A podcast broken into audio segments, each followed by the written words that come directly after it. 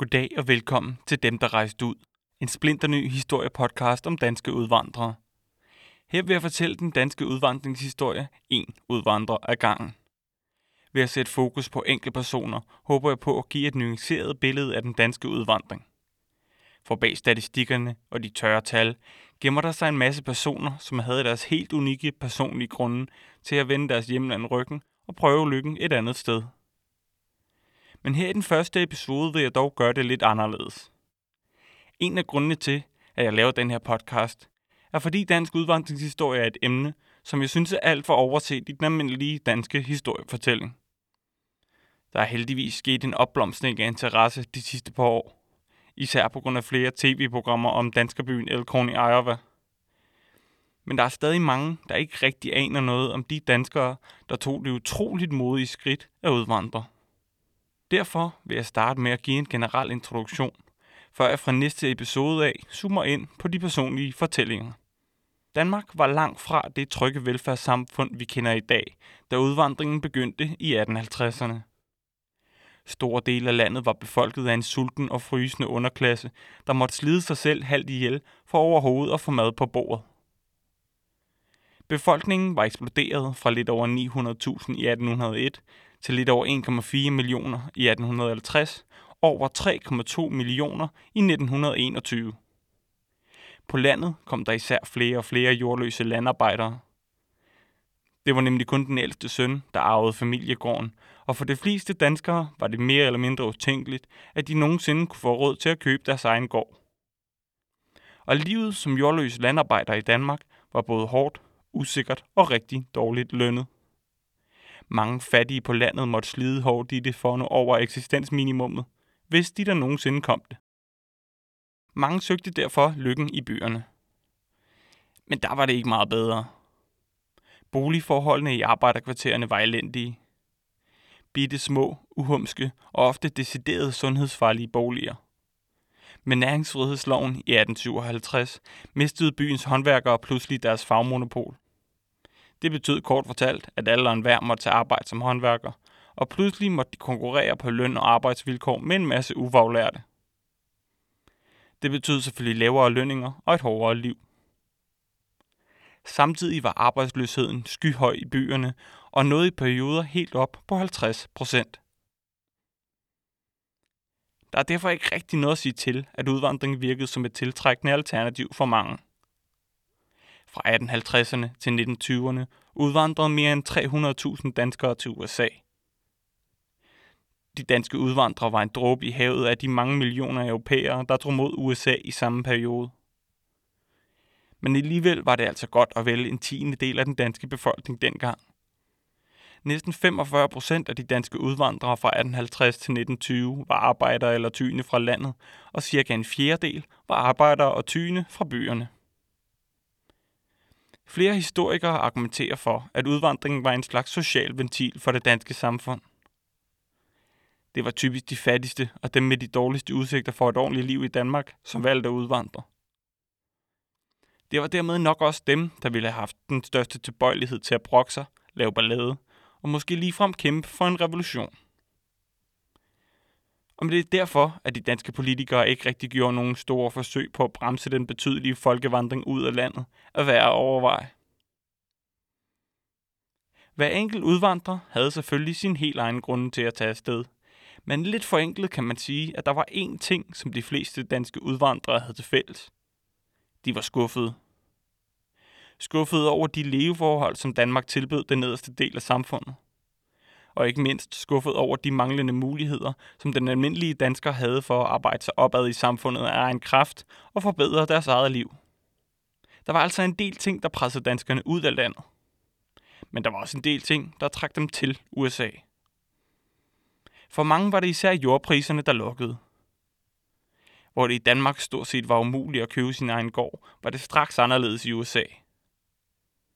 I takt med, at USA pressede grænsen længere og længere vestpå, så kom der større og større områder, som stod ledige. Derfor kunne man for næsten ingen penge købe store landområder.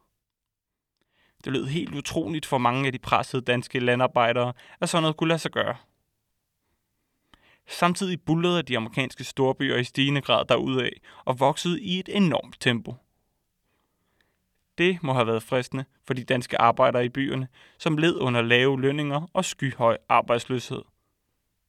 Og så var der noget lidt mere udefinerbart. En følelse af, at USA var friere. Mange følte sig kvælte af godsejere, strenge sociale hierarkier og fornedrende fordomme om det fattige Danmark.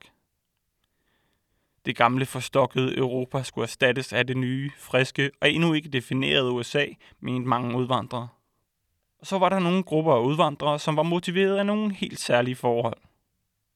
Den første store udvandringsbølge fra Danmark til USA bestod af mormoner. Grundloven af 1849 gav godt nok religionsfrihed, men mange steder blev danske mormoner, og især de mormonske missionærer, udsat for grov latterliggørelse, social eksklusion eller ligefrem trusler om vold. Der er mange beretninger om mormoner, som bogstaveligt talt blev jaget ud af byer, de kom til af vrede danskere, der nægtede at acceptere den nye og ret specielle fortolkning af kristendommen, som var kommet til landet fra USA. Derfor er lavet den mormonske kirke en ordning, hvor mange europæiske mormoner kunne låne til en enkelt billet over Atlanterhavet. Sådan en billet var nemlig utrolig dyr, især i udvandringens første år, og det var ofte de fattigste danskere, som blev mormoner.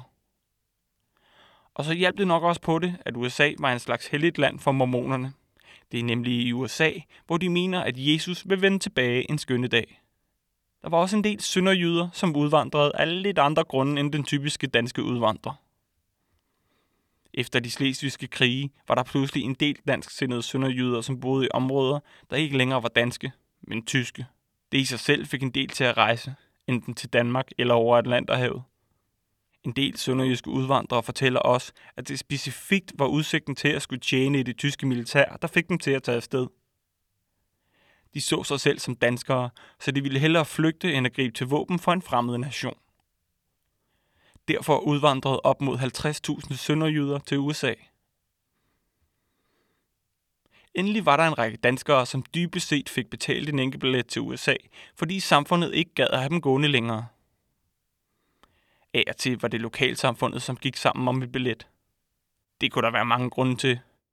At de var trætte af at finansiere en kronisk arbejdsløs. Det kunne være alkoholproblemer, men ofte var det vanekriminelle, som de ikke længere gad at finde sig i. Hvis man læser i fængselsprotokoller og den slags, kan man faktisk se, at en række dømte kriminelle blev løsladt før tid, fordi de lovede at rejse til USA hurtigst muligt. Ofte finansieret direkte af staten. Og på den måde skaffede staten sig for eksempel også af med nogle af de personer, som havde nogle politiske holdninger, som simpelthen blev set som for farlige til at have gående rundt. Det var især socialister, som det gik ud over. De fleste danske udvandrere endte i det midtvestlige USA. Stater som Iowa, Nebraska og Minnesota var populære hos mange danskere. En af grundene var, at området simpelthen mindede mange udvandrere om det, de kendte hjem fra Danmark. En anden vigtig grund var, at det var billigt at købe jord der, eller ligefrem helt gratis. I samme periode, hvor den danske udvandring fandt sted, bevægede USA's vestlige grænse sig hastigt mod vest. Store prærieområder, som aldrig havde været opdyrket før, skulle pludselig tæmmes. Det løste den amerikanske regering blandt andet med det såkaldte homesteading. Det var en række love, som dybest set betød, at hvis man lovede at opdyrke området i for eksempel syv år, så fik man jorden gratis eller for et par dollars. Og så er der amerikansk statsborgerskab oveni. Det var en meget god handel, følte mange. Med tiden blev stater som Kalifornien også populære inden mål. Selvom det især var den billige jord, som tiltrak mange danskere, var der også betydelige danske grupperinger i en række store byer. I Chicago var der i mange år flere gader, der var domineret af danske udvandrere, og der var et betydeligt forretnings- og foreningsliv i mange amerikanske storbyer. Og så tog mange danskere selvfølgelig til Utah, mormonernes hjemstat. Nogle danske udvandrere troede uden tvivl, at de hurtigt ville få et rigt og komfortabelt liv i USA. Nogle udvandringsagenter hjemme i Danmark havde et lidt for frit forhold til sandheden, og der er tragiske beretninger fra udvandrere, som blev snydt på det groveste og fik en forfærdelig start på deres nye amerikanske liv. En start, som ikke alle kom videre fra. Og det er svært at sige noget generelt om, hvor mange af udvandrerne, der endte med at få et bedre liv i USA, og hvor mange, der for eksempel fortrød, at de tog afsted. De fleste vidste nok godt, at det ville kræve meget hårdt arbejde, for at udvandringseventyret skulle lykkes. Men mange blev nok alligevel overrasket over, hvor hårdt det rent faktisk viste sig at være. USA var et land af uanede muligheder, hvor man hurtigt kunne blive rigere, end man overhovedet kunne have forestillet sig hjemme i Danmark. Men det var også et hårdt og ubarmhjertigt land, hvor det var alles kamp mod alle, og hvor en lille smule uheld lige så hurtigt kunne sende en ned i afgrundsdyb fattigdom eller en grusom ende på livet som følge af overfald eller drab. De fleste danske udvandrere fik nok ikke et meget bedre liv, end de ville have fået hjemme i Danmark. Men de fleste følte til gengæld, at de fik et friere liv. Her følte de, at de havde mulighed for selv at bestemme deres skæbne. Og de følte sig slet ikke så fastlåste i traditioner, sociale hierarkier og klasseforskelle, som de havde følt det hjemme i Danmark. Nogle danske udvandrere blev svimlende rige og endte i den allerøverste top af det amerikanske samfund. For andre blev den amerikanske drøm hurtigt en forfærdelig tragedie. Men de fleste fik nok bare et stykke jord, de kunne kalde deres eget, eller et fint, stabilt job i de bullerne storbyer. Og det var der også kun få, der vendte hjem til Danmark igen. De fleste tog ikke engang hjem for at besøge de familier og venner, som de havde efterladt ved udvandringen. I virkeligheden tror jeg, at man forstår historien om den danske udvandring til USA allerbedst, hvis man dykker ned i nogle af de mange menneskeskæbner, som udvandringen dækker over. Derfor håber jeg, at du vil følge med i denne podcast, Dem der rejste ud. Her vil jeg i hver episode fortælle historien om en enkelt udvandrer. Du kan finde podcasten i iTunes, Podbean eller hvor du ellers finder dine podcasts. Hvis du søger på dem, der rejste ud på Facebook, Instagram eller Twitter, så dukker podcasten også op. Endelig kan du gå ind på demderrejsteud.dk, hvor jeg altid vil skrive, hvilke kilder jeg har brugt til de enkelte episoder, ligesom jeg vil skrive artikler, guides og meget andet. Og på hjemmesiden kan du også læse, hvordan du kan støtte podcasten økonomisk. Jeg laver det her gratis i min fritid, så alle småskillinger er utrolig værdsatte, og jeg lover, at de går direkte tilbage i podcasten i form af bedre lyd eller den slags. Husk også at fortælle om dem, der rejste ud til dine venner, og gå ind på iTunes og give podcasten en masse stjerner og en god anmeldelse. Så ryger jeg opad på hitlisterne og når ud til endnu flere lyttere. Jeg håber, vi lyttes ved til mere dem, der rejste ud.